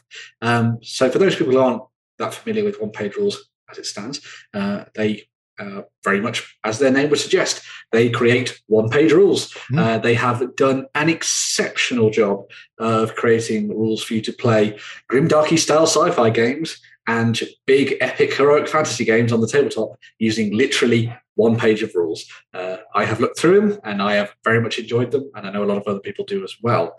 Uh, but of course, whilst their rules are applicable to very well known games that are out there at the moment, uh, they also decided hey, you know what? What about if we got some sculptors to do some awesome work for our own world and art mm-hmm. that they've been creating? Uh, and so that is what they've been doing. And so now over now over on MyMiniFactory, they have put together a vast quantity of different armies for you to use in their games and whatever games you'd wish to dive into as well. Um, because one of the things they've dived into with this, obviously, is they they specifically said this like they want you to use these in their own games. But if you feel like you want to use these in anything else that you you know could see fit to do so, definitely go and do it. Want to use those demons uh, for Reign in Hell? Mm-hmm. Go for it. Have fun, which I think is just fantastic. And they've created things in that sense that are very kind of um, setting agnostic in many different ways. Yeah. Uh, so obviously that could very easily work as a demon in within the world of Age of Sigmar. Yep. Also, is equally as fitting for something like Reign in Hell, or perhaps as a massive, huge, monstrous beast in some kind of second age adventure in Lord of the Rings or something like that, if you wanted to as well, which is pretty cool. Um, so yeah, they've done some really fascinating bits and pieces, either a single sort of like monsters and characters, or as larger sort of like um, army style builds as well. Uh, so they've gone in and created entire um, sets of troops and all sorts of different things like that for a lot of their different forces Oof. that they then expend, expanded and delved into with their, their rule sets and stuff. Um, this one's actually uh, one of the creatures they did to build on. Beast. Yeah. It's huge. Make sure that fits on your 3D printing bread. do a foot at a time. uh, but this was actually to go alongside uh, a lot of their kind of like Saurian lizardmen style empire mm-hmm. that they were creating, yeah. Uh, which obviously then had rules within Age of Fantasy and stuff, but obviously has some very uh, similar elements to it for a sort of like Warhammer Fantasy Battles and Age of Sigmar and the Seraphon and that, that kind of thing as well. Um, but yeah, still, this kind of like um, shows off their kind of monthly release schedule and kind of how they plan things out. Mm-hmm. Um, so what they tend to do is what they'll have is they'll start off with, say, for example, month one, where they go, okay, we're going to give you the core things you need to build a mummified undead army and an army of the alien hives. So you're going to get a whole set of sort of like awesome ancient Egyptian style warriors to use on the tabletop that have long been long past their best. Uh, and also then a set of kind of like almost semi xenothrope, semi tyranid style aliens for using mm-hmm. your games. And they'll give, give you basically the core of those forces. So you'll get some characters like we're seeing here, so you kind of, kind of like your mummy lord and that kind of thing. And then you'll get your sort of rank and file troops as well. So in this case, you've got some really awesome looking sort of like uh, oh, Shanti style warriors and that kind of thing mm. walking yes. off the table, I think is really, really cool. Bringing back those um, sort of skeletal horses, which you either like or you distinctly hate. Uh, they're a very Marmite style thing, I think, skeletal horses. I love them. I love them. I think they look really weird. so easy to paint. Yeah, I true, bet. Very true. Compared to normal horses, mm. very true. That that means they only count as one and a half miniatures now, not two. So uh, that's undead. Don't forget any of them counting. no, we're fine. Very white and wash. Yeah. My work here's done. Very, very. I do uh, love it. That's a Khopesh, isn't it? Is that Khopesh? Yeah, the Khopesh is that kind of like axe style sword that they use. Yeah, yeah. That's cool good for lopping off heads and mm. making sure that you can bring a shield down to smack someone in the face. Notice there's no Brendan Fraser in there. Though. Sad no. times. No. I I always laugh when I see like undead armies that have musicians with you know horns, horns, yeah, uh, yeah and, and wind instruments, and it's like, oh. I get the sense that nobody's told them that it doesn't work. Yeah, potentially. Just give them all hurdy gurdies. I think that'll be hilarious. That would be amazing. Oh, yeah. wow. like little things to play the xylophone ribs. That would be the best. Yes. yeah. Just give someone a ukulele. It'd look adorable. Uh, so as well as obviously we saw there kind of the mummified yeah. dead, they tend to do this thing where they kind of split things down the middle to do a sci-fi and a fantasy. Yeah. And on the sci-fi side of things, That's they nice. did, and this was one of the ones they originally came out with was this mm. alien hives, which I think are just fantastic because they're kind of like half lizardy sort of reptilian creatures and half sort of standard tyranid style creatures as well. But I think that they've done something really nice and twisted with them, yeah. so that they wouldn't necessarily have to be used for something alien. You could also yeah. use these as like hmm. demons or something mm. as well on the tabletop, which I think is really cool. I think this would look really nice in a post-apocalyptic campaign. Yeah, because they're hybrid almost. You could see them so like, like mutated a, animals yeah. or something. Yeah, that could be yeah. really cool. Mm. It would look very good for um, uh, Fallout Wasteland Warfare. Yes, it yes, would. Those those so, crawly ones would. Yeah. Mm-hmm. Uh, but then, so sort of like every every month, once they've released uh, one of those packs, they then go through and they spend sometimes two months, sometimes three months, expanding on that and offering up additional elements for you to sort of add onto those armies. So I think it was with the undead, they did like two months, I think it was maybe three, just sort of like build on the alien hives and then add a couple more bits into the mummified undead. Yeah. Mm-hmm. And then they moved on and did things like the Saurians that you see here, and they do very much the similar thing. So they give you tend to like a, a, a big thing, some core troops, and then something added onto that as well that you can sort of use as like characters and that kind of thing. And that's sort of the the process that they go through all the way through uh, up until now, as we've seen. Um, and yeah, we, uh, we, we obviously covered these and we did some mm. uh, sort of like interesting interviews with these guys back. I think it was last year, was it now, Jerry? I think it was at least a year ago. Yeah, was at least a year ago, maybe two. God, time has yeah. time is uh, a wibbly wobbly thing. Uh, but uh, yeah, and so if you want to learn a little bit more about that, I'll put some links down below where we talk to the guys behind Yeah. the, uh, the game and that kind of thing, so you can get an idea of their philosophy and stuff. But when it comes to the actual just 3D printing side of things, these guys have, have, have really knocked out of the park, and I think a lot of people have been really on board with it in terms of Patreon. But then obviously a lot of the stuff that they do then you don't get at the time, you can then pick up over through MyMiniFactory as well later on down the line, which I think is really cool. Um, and they're just so inventive and different with what they do. Obviously, taking very familiar techniques and then adding something like a little bit different. So, like I think one of the things that was really nice about these is that while they retain a lot of that kind of Seraphon quality, that Mhm. lizard man quality, they also did some interesting things with them to make them sort of less less Amazonian in parts Mm. and more kind of like they could be from anywhere kind of thing. Like I think they did some interesting things with the way they did things like the, the Kroxigors that are not Kroxigors and stuff like Yeah. that to make them look more like Nile crocodiles, for example. well. Mm, cool. They, they kept that Inca kind of look. That's what I was thinking. Inca Rolled it back a little bit. yeah. Yeah. And then the same obviously applies to things like the alien hives and stuff as well. Was Where it's got Oh. freaky. That brain one was gorgeous. That one. Oh, Just in time for uh, Quarantine 37 from Star Yeah. Yeah, drop that into uh, some strange facility off a, on a space station somewhere. And suddenly now you know why there are plague zombies everywhere because that thing has got into their minds Mm. and warped them and twisted them. I can So- just look at these and imagine what noise they make when they walk. You know? It's like noise. like putting putting your hand into putting your hand into a, a big pot of cold spaghetti That I'm just doing that. That's the noise I get.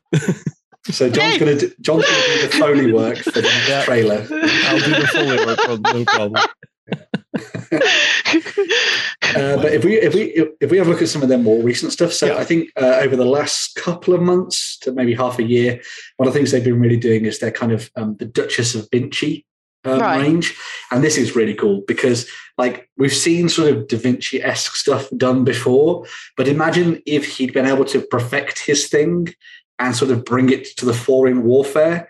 That's effectively what this army is.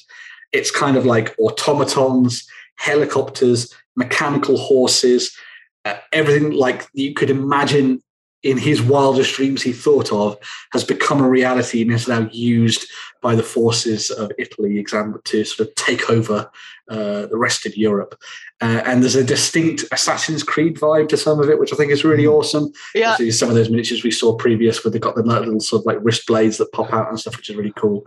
But then I love that a lot of the other stuff has got, kind of got that that period influence Mhm. and that sort of that era of time. That's then there's some- cool.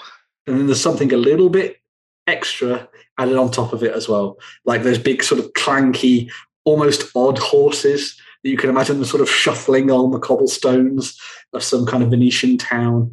Uh, yeah, just amazing stuff from these that'll kind of give you almost a very original looking army on the tabletop, I think. Sure. I'm in love with them already. They're gorgeous. I actually really want these. The little Da Vinci drones are particularly wacky, aren't they? It was Yeah. the it was the tiny little crow that got me on the shoulder Mm, of someone. The, the little mechanical one. yeah, detail, you know, little things. And I love that you've Got eye slits. Yeah. Because obviously the, the helmets there are very reminiscent of the tanks Mm. that he made as well. So you've got Yeah. that element built into the aesthetic, which I think is really, really cool. And I, th- I think I wonder if we can find them. The, you know, Not Da bad. Vinci's helicopter. Yep. Uh, there's actually flying troops They're have his helicopter attached to the back, a little bit like jetpack troops, I guess you'd say, Man, uh, which I think is amazing. Um, uh, it's just Clockwork truly- drones. Nice. Spin her up, let her go. with buzz buzzsaws. They're like they're like deadly Beyblades. Beyblades. Beyblades. oh my god, we're on the same wavelength. Yes. this is fair. I've never seen anything like this. no, it's it's truly unique in many Yeah. ways. Yeah. Because the thing that need this. the thing that I really like about this is that obviously this works really nicely, kind of added into like an age of fantasy setting that they of Mhm. their own creation because they've probably got rules for these in their own games. But these would be perfect if you were trying to make a very unique looking sort of Mortal Realms army for Age of Sigmar as well. Because obviously in that we've had the expansion of the Free Guild and how they exist within the world of Age of Sigmar, Yeah. which is kind of using the old Empire troops. Oh my god, look at those. Uh, they're amazing.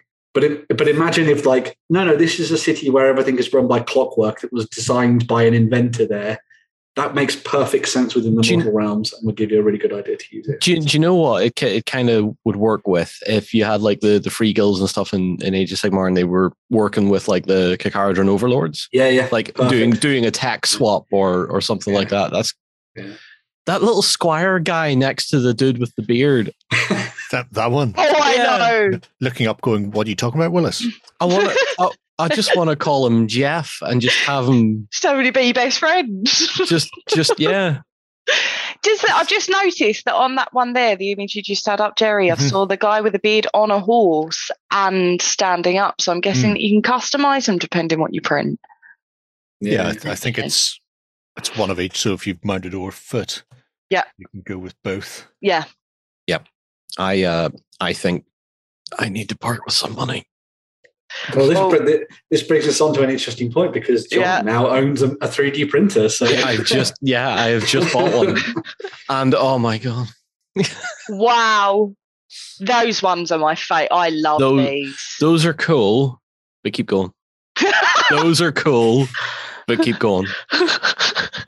It would make a really weird looking sci-fi Excellent. army as well. the claws wouldn't on it? the feet. Ah, it's the stuff. Bad. Is that what you're after? Big metal machines for John. it's the kind of football I enjoy. I love the idea that when those are actually moving around without being in combat, maybe all the legs and the arms retract Yeah, and they literally just roll along the roll. street. Yeah. Where are my droidekas? yeah, Yes. that's, that's I, I get what you say about these being a sci-fi army as well. Because Yeah. imagine if you just painted the blades with kind of like a power arm, a power Yeah. weapon Yeah. quality Uh, to them or something. I mean, there's nothing on it that looks so screamingly steampunk or fantasy no. for any of them. I mean, there's no reason why that couldn't be. it's got a dishonored vibe to it, Yeah. I get yeah, that. Yeah, yeah, very much so. But, but like, uh, but like dishonored set back in the 13th, 14th century. yes, yeah, yeah. But uh, yeah, it's a, a stunning newish range that they've added into Hmm. the mix. I think, which is really cool. Um, one of the things as well from uh, these guys is that, and you can see some of them here actually, is the ship designs and stuff they've been doing. Hmm. Um, so That's as, very cool. as well as Grimdark Future and Age of Fantasy, they've also been working on. Is, is, do they call it FTL? I can't remember if that's what it's Yeah. called. Fast, faster than light. Yeah. So they've created a set of ship battle rules, and that comes with kind of like uh, what they tend to do is they do like paper print and play c- components. Yeah. So you don't have to have miniatures if you don't want to, but now they're obviously branching out and creating some actual 3D elements for you to use in your games. So you can actually send these ships out to the tabletop based on the aesthetics that they've used as part of their artwork. So it'll all have this really nice feel and, and look to them that is very bespoke to their setting, as it Hmm. were. I think is really cool. Yeah. Uh, one of the things, I mean, obviously, we're looking at the 3D printing stuff, the 2D stuff they do um, is a great way to get into play test games Yes. and lists Yeah. before you start building and printing and, and all the Mhm. rest. Uh, and they're available for free. Nice. No cash money required. You can pay. Uh, if you pay, you get the option to get, like, I think the PNG files so you can recolor them yourself and stuff Nice. but you can just pick up the uh, the sort of single color or two color 2D prints, and that's not just for the ships, but for they do a range of standees as well for fantasy and for uh, science fiction. So you can, you know they do the whole range of things. These are obviously excellent for uh, a billion suns. Of course. Yeah, Mhm. very much so. Flying stands. They're a rare commodity these days. I can understand why they're making those printable. You don't have to make them yourself anymore, Jerry. That's, uh, get John to print them for you. That's the Ah, yeah, there you go. Bring your own resin. If I print offcuts of resin miniatures, can that be used? Can you melt that down? Is that how that works? Not gold, Jerry. nick it, nick it from Justin in the studio. Oh, that's Ah, yeah. Siphon Um, it out. Very, very cool, though. Why do They're really good. printers keep running out of resin? It's Ah. just Jerry by the side sucking out the, Yep. the drawer. Don't pay any attention to me. But, uh, Don't mind yeah. me. Um, as you might have guessed from looking at their MyMiniFactory page and basically everything that we've been talking about so far, they have a fairly robust selection uh, of offerings um, for you to dive in and play around with. Um, as is most of the case with a lot of these sort of like bigger Patreons as well. They developed a fairly massive community behind it. Um, obviously, because it's one page rules, a lot of people will play, be playing their games, Mm. but a lot of people have dived in and are now playing around with their, their 3D printing stuff. And so there's a lot of things in there to help you out if you're kind of new to the idea of 3D printing Mhm. uh, and want some sort of tips and tricks to dive into it and, and have fun with it as well. Yeah. Um, so, uh, whichever stage of the 3D Mm. printing spectrum you're at, uh, or whichever end anyway, you'll be able to dive in and have some fun with this and and, and have a pop at it. Um, I will say that if you are um, not overly adverse to the idea of 3D printing, Mhm. they do actually also have um, physical versions of these miniatures as well. Um, so One Page Yay. Rules has a shop over on uh, Etsy. Oh, So if you want to go and get the actual miniatures themselves without any hassle on your end, that's great. uh, you can just make them do all the hassle and uh, It's the best way. And get it uh, created by them uh, as part of their range here. And they've got it all broken down so that you can dive in and have fun with it. So Nice. Seven pounds per giant ball robot droid that's thing pretty cool. is is a very very reasonable price. yes. I know somebody's probably going to go ah, but it only costs seven point five p and then three p electricity to do it yourself. and I say to you, oh, I'm not doing that. But you don't have time. It's the time thing. Even if I had the time, I'm still not doing it. No, Can't it's be- principle. Because John's going to mix this with his BattleTech love, so he's going to be sitting there reading all the rules for BattleTech, and That's true. you know there's a lot of rules and there's a lot of lore to read, and that's plenty of time to sit there and watch your 3D printer, John. So There's yeah. The only problem is it, it it's going to have to live in my bedroom, and I need to make sure that whatever room, whatever part of my room it goes into is soundproofed because I will not sleep with that thing humming away all night. Very true. Uh, cute this, it is. oh, this is some of the yeah this is some of the stuff they did. Uh, I think it was a couple of months ago where they kind of mashed, mashed together. Think General Grievous Hmm. and then think Necrons and mash them together, and that's basically what they did with that. So that was very cool. I am. I'm think, thinking both of those. Yeah, Yeah. and and dwarves that we don't need oh, to I see. love a golem. See, I purposely didn't even talk about the dwarves because I know what people are like. So, so- but uh, yeah, we'll they've a look some at that nice though before we go anywhere else. I mean, that is pretty cool. That is pretty cool. That's for I- the Sisters of Battle esque range. Whoa, That's- you just got a bit wide all of a heckin' sudden. chunker. How would they call it? Quite like with the turbine in the middle. It's like Gipsy Danger. from, Yeah, I was about to say it's a bit like a Jaeger, really. yeah. It's Better than the sort of like weird space marine papoose that the uh, Grey Knights have. So that's all. Yeah. Well, yeah, that is true. Anything is better than that. Mm, anyway, yeah, whole rip and range in there, and also uh, the Patreon itself. So I Mm. suppose if you want to see what they're working on in the future and support them so they get more bits and pieces out, you can come here and uh, and chuck money at them for Yeah. what's coming. So when it comes to the the Patreon itself, as Jerry was alluding to earlier, you don't just get access to the 3D printing things. You also get access to a lot of their stuff that's play testable. So you'll get access to early rules, you'll get access to beta feedback forums and that kind of thing. So you can help them with the development of games. Um, you'll get access to like early versions of 2D stuff as well. So you'll be able to play around with stuff that other people just don't have access to at the moment. Oh my God, is that making you want it even more, John? That's so cool. See, Yeah. told you about that- sci-fi. That's cool. Yeah, don't That's look at it. amazing. All you Yeah. do is not look at it, and you're fine. It can't hurt you. Yeah, face will melt off otherwise. Mm. You're on. It's fine. Ooh, yeah, Oh, or they're in collaboration with somebody else. Is it? yeah. Creator Spotlight. I don't know. I don't know how Patreon. all works. right. No, no. Anyway, don't mind me. I'm just going to keep scrolling. But yeah, bees. Oh no, not the bees. Bee drones. That's how you deal with Nicolas Cage if he's hanging around your house. Launch the bee drones at him. Well, actually, well, that's- Lawn lawn the bee drones at him and then take his face off. That's- that's- oh, that's so. That's not on their uh, mini factory yet. This is last month's stuff. Robot stuff. Look at, look at that, John. from Look at that in the Print Minis, yeah. background. That's a that's a definitely another mechish kind of thing. Yeah. Yeah. Stop it. Very, very good. Just, just stop. No, you probably don't. Probably don't need to see any of that then. STL files are cheap individually, but when you start to rack them up, I bet. Jerry, Mm. I bet. But there you go. One page rules, uh, a whole host, more than one page of STL files and other various things. Well worth having a look at. And it's nice to see where they've got, like I said, we looked at it when they just launched, and I think the all they had was the undead and and some Undead of and the, uh, some the of the alien Ripley's. hives. Yeah, yeah, yeah. they, they've expanded on that considerably since the last time we were here. So very very cool. Did you win one of our prizes? Find out on our prize claim center over at ontabletop.com. Here we list all our previous prizes and those who have won. If you see your username, fill out the form to claim your prize. All prizes must be claimed within 30 days. Shall we have a look at some Kickstarters? Yes, we shall, Jerry. I think you should lead this one as well because it's very much up your alley. It is right Oh. up my Strasse Is it? or or Roman Road, depending on your point of view. Or Um, over o- over your dike, Mm. perhaps.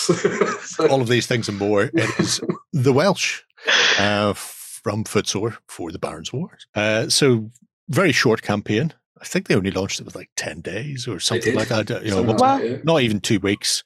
That's how confident they are that this was going to fund. Um, and Matt Beckley has been sculpting a whole host of stuff for their Barons War period. Nice. Um, Welsh, technically, technically Welsh, I say, because there are some bits and pieces in here that would equally work for um, Hebrideans. So if you, you want to play your sort of Scottish rebellions and, and things like that, you could also do that uh, quite happily. I mean, these spearmen with either no trousers or shoes on or very short ones. Have they got four toes? Uh, no, I imagine they have all the toes that are required of them. But they would work very well for uh, Irishmen. So if you want to run some Irishmen, or if you want to run Gallowglass and Kerns uh, for Irish, you could do that with those spearmen as well. Just make sure Mm. you javelins instead. Um, so it's a sensational set of miniatures that they put together, sort of blurring the line between the uh, the Dark Ages and the uh, sort of high medieval period. Um, so they've already funded, and as they've been going through, they've been unlocking more and more. They must be hitting close to the end of what they were expecting. I can't imagine there's a huge amount more of things to be unlocked, but uh, they've also included some interesting bits and pieces like the pick your own pledge pack. Nice. So you're not as restricted. Um, like you sometimes will get pledges where you're going, I don't really need X, Y, or Z. Look, bagpiper. Oh, So telling you, not just that's that's probably due to the Strathclyde Welsh who owned a large part of Scotland at one point as I- well. One of the things that I particularly liked about some of the stuff that they'd added in more recently is things like the Christian priest, and there's also like a pagan priest. And I love Cool. the idea that they were they could be included within one army, Mhm. and that you have the you have the shouting match between the two of them, while one of them's talking in Old Welsh, just yelling out druidic prayers, while the other one's like, "No, God is right." at the same time. half of the army kneeling down to take the benediction at the start, and then the pagan Welsh priest comes up behind with a chicken's head Yeah. and starts sprinkling the Christian priest. This is what you think. It's very harsh, I feel. Very harsh. But yeah, uh, it's a magnificent set of, of models for. Obviously, it's going to go into the Barons' War and, and expand what they've already done there. But like I say, there's so many pieces that would equally well work for the Crusades or for um, the. Uh, well, I was going to say the, the War of the Three Kingdoms, actually. So you've got uh, Ireland, Scotland, and England all kicking off amongst themselves uh, because I mean, that bagpiper, I've just realized has lost a shoe. The poor devil. oh got bless one him. Um, but yeah, you, you Seems, just seems got to be a trend with the nice. Welsh to not to not have shoes on. Oh, he's got, he's got one on. He's only half Welsh. I don't know Well, what they're they're saying Welsh on my about. mother's side. I don't know what they're saying about the Welsh in general, but we don't need shoes. There'll be so many complaints from both of our Welsh viewers, All two of them. all two of them. Yeah. Um, th- this was my particular favourite. So this is your coracle medieval guy, Navy yeah. SEAL yeah, with yeah. his own cargo on his back, so he can launch an amphibious mission. You know, it's a good way of doing it. There's bound to be rivers, and sometimes you might want to send people around the flank to start stabbing people in the backside. You could also sit, sit him in there with a spear and then put him uh, put him underneath a bridge, ready to stab a Viking in the That nuts is true. as well, so- Nad stabbing on the Vikings. So more spearmen coming. So there is a bit more. Like I say, they're, they've unlocked a lot already. Uh, Yeah, there's a lot. more to come. But with only seven days left, by God, that's comprehensive already. From your, your Mm. light troops to your cavalry to uh, a whole host of infantry. Um, just, I mean, screaming out there. helmet wise, they're not so different that they would look out of place with Anglo Saxons either. Uh, especially if you want some different Danax warriors in there. Yeah, I, I really feel at the end may need to lose his head in favor of something better, but you know.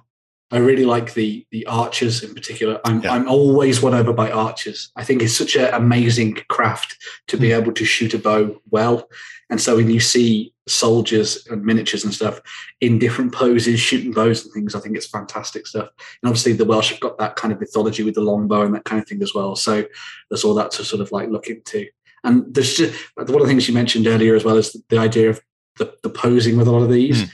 is that it's not a it, it's very much posed as if these are going to be used in a skirmishing army rather than yep. being a mass battle force. Yeah. But then imagine if you did have them as a mass battle force and you had those javelin skirmishes at the yeah. front there, or you know, hurling their javelins, and then you had the ones behind you a little bit more reserved as well. I think. yeah. yeah.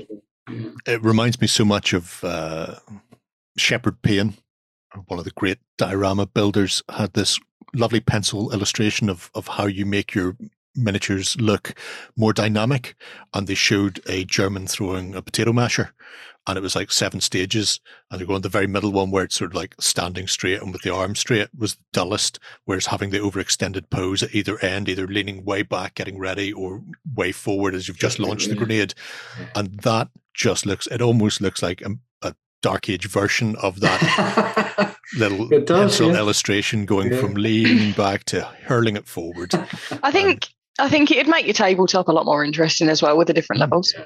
Mm. It's not just going to be everybody is all the one same height and before you're sending them out. There's me leaping over a rock ah, I do my yeah. back in. Well, Classic Jerry, yeah. That's how that's how you did it. That is how I did it. that is true. Jerry was Jerry, posing for the Welsh range. kept me in that position for days on end. I yeah, was, yeah. It's just McCabe colorized. Yeah. I, will, yeah. I will say because obviously this has been um, kind of semi-themed for the, the Barons War, and also you could mm. use these in Saga, for example. Um, I like. I would assume that when this is going to come to retail, I would imagine we're going to see kind of like a little uh, sort of scenario booklet or something like that. Mm-hmm. That'll look at you playing out a clash between the Welsh and the English, perhaps on the borders. I think that could be very, very cool. So, uh, so yeah, watch yeah, out no, for that in the future. No doubt. From I, I imagine so, it will yeah. definitely be coming. I know they're currently playtesting the Army Builder I say play testing, stress testing, I suppose, the army builder for uh, the Barons War um, for people who are incapable of using pen and paper and need to have an anyway, yeah, yeah, the Welsh looking particularly nice. Yeah. Yes. So if you are interested, you've got six days left on that, and extremely well funded already. I just want to have a quick click at this because you can see some of them up close. And so many Jerry's. Yeah. yeah, there is a lot of sharing. It's it's, it's my hair throughout the nineties when I went for unusual times. Shall I shave it this week? Maybe I'll have a goatee. But yeah, stunning range of figures from Matt Very cool as well, and uh, definitely worth a viewing for anybody who's interested in that time period. Mm-hmm. What are we going to round out the show with, though, Ben? Uh, so we're going to be rounding things out with something a little bit more sort of whimsical and fantastical uh, although the Welsh are whimsical and fantastical in their own way. Uh, but this is from uh, the talented Alex Huntley and his crew over at Warploque, who have come together with a set of comic book designers to create a really fantastic sort of like side project to Arcworld. Cool. So, Tales from the Journal mm-hmm. is going to follow the adventures of the explorer, who you can see there down at the bottom of that image, uh, looking hapless and afraid alongside his enchanted book. Uh, so, one of the fun things about the explorer is that he has popped up in many of the Kickstarters over the years for Arcworld. And his whole dealio is that he's traveling around the Arc World trying to document all of its fascinating peoples and monsters and all kinds of things like that. All right. When you are adventuring around the world, you sometimes run into trouble. And so that's where his companions have come and come from, and that's who you see here. And so, uh, alongside the comic book creators in this 30 page uh, first sort of issue, I guess, of uh, the comic, um, we're going to be seeing the explorer heading out on a new mission uh, sort of uh, to find out the secrets of the Midark Forest alongside his friends. Uh, and obviously, as this is from uh, Warploque, there's going to be some miniatures alongside it as well. Um, so you're going to get the the comic book, and then you're going to have the miniatures themselves that you can there you can tell the story uh, of the comic on the tabletop at the same time if you wished, which I think is really cool. Mm. Um, so you've got a nice little mix of different pieces in here. So I mean that adorable little um, I know. Owl cat hybrid thing. owl yeah. cat griff thing. Yes. um, so you've got the likes of the explorer there. You've got some halflings there, which I think are really fun. I love that one of them's got like a little claw arm. Uh, for like catching things, obviously lost in a battle in a bar, perhaps, or something like that. You've got your more Nordic shield maiden type in there too, and you've got one of their sort of like uh, darker wood elves as well at the same time. Who I love has also got kind of like that sort of wooden, uh, almost sort of um, dryad style leg on her as well, which I think is fantastic. Mhm. You've got her hawks in the background too. Um, the, each of these miniatures is going to be available uh, either in metal, in resin, or John, you can 3D print them as STL files if you wish. Uh, so you can have fun with those and, and, and dive in and have a little bit of a, a play around with them too, which I think is really fun. I think it's really nice to see um, the world of Arc World being expanded in this way. Because one of the things that we've talked about previously when we mentioned Arc World is that it's very much a narrative game that's told almost as a cooperative story between you and your opponent. Um, the rules are uh, very easy to get into and grab a hold of, but then a lot of the sort of nuance of special rules and ability and that kind of thing is basically decided between you and your opponent. And so it's really nice to see a narrative game expanding in such a way to include this comic book series as well. And hopefully, uh, well, I mean, the Kickstarter is doing very well indeed, but hopefully this will mean that we're going to get more and more issues of this that will sort of take us on a story throughout the Arc worlds to find out more about it and the peoples that live there, uh, because I think that would be very fun indeed. Uh, but yeah. And uh, yeah, as you can see there, alongside the comic book and the character set, you can also get a starter set that you can snap up as well in metal or resin Nice. to get you going in the game, which Mm. is a very fun one indeed. So, next thing up then is gremlins, all wearing tiki masks, coming screaming out of the Ah. trees at you. Yeah.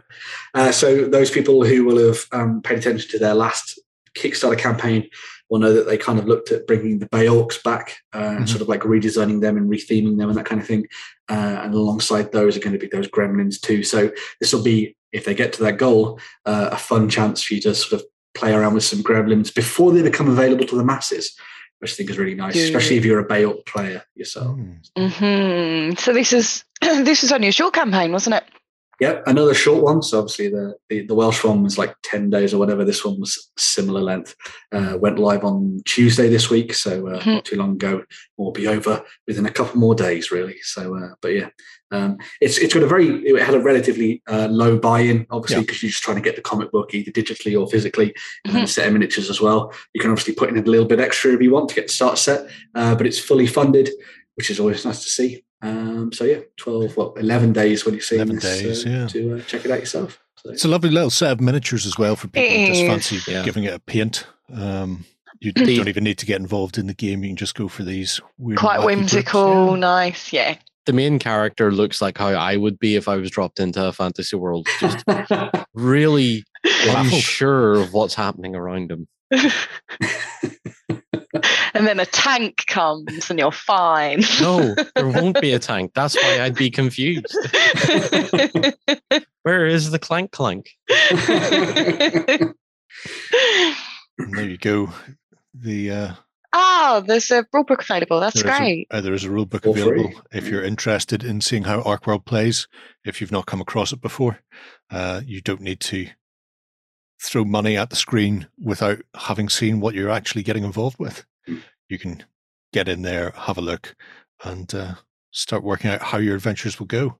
There's a previous iteration of the explorer running for his life. There's also, I believe there's also one over on their web store where he's bundled up in um, sort of like winter garb, where he headed up into the north to go and find out what's happening with uh, the Njords and stuff. So very cool stuff there too. Yeah, cool. lovely little, lovely looking little Kickstarter. There that was much harder than I thought it was going to be, despite being in English. Who knew when I started that sentence where it was going to end? I Yep. apparently didn't. So that wraps us up for this week. Uh, been a terrific set of tiny fighting men and others in there. If you're interested in any of them, you should definitely go and check them out, especially those Kickstarters. Time is short, so you need to get in quickly if you want to grab them at a bargain price. That's us for this week. So we're going to move on, get ready for the Sunday show, uh, where we'll be looking through our hobby and yours uh, on our XLBS. If you are not part of the Cult of Games, you should come over to On Tabletop and sign up. you can get a 30 day trial and see the sort of madness we get up to, and also take a look at some things like early access uh, for John's painting tutorials or me punching things out of plastic generally when I get bored, uh, and amongst other bits and pieces. You can have at that and have a look around. Don't forget to be a subscriber to the channel. As we hit 100,000, somebody will pick up a copy Almost. of Kill Team Octarius for all the Nork and Krieger fun there. But until next Friday, bye bye. Go ahead and check out our other content on screen now. And while you're at it, why not hit subscribe and remember to ding our dong. Go on, you know you want to click it. Go on.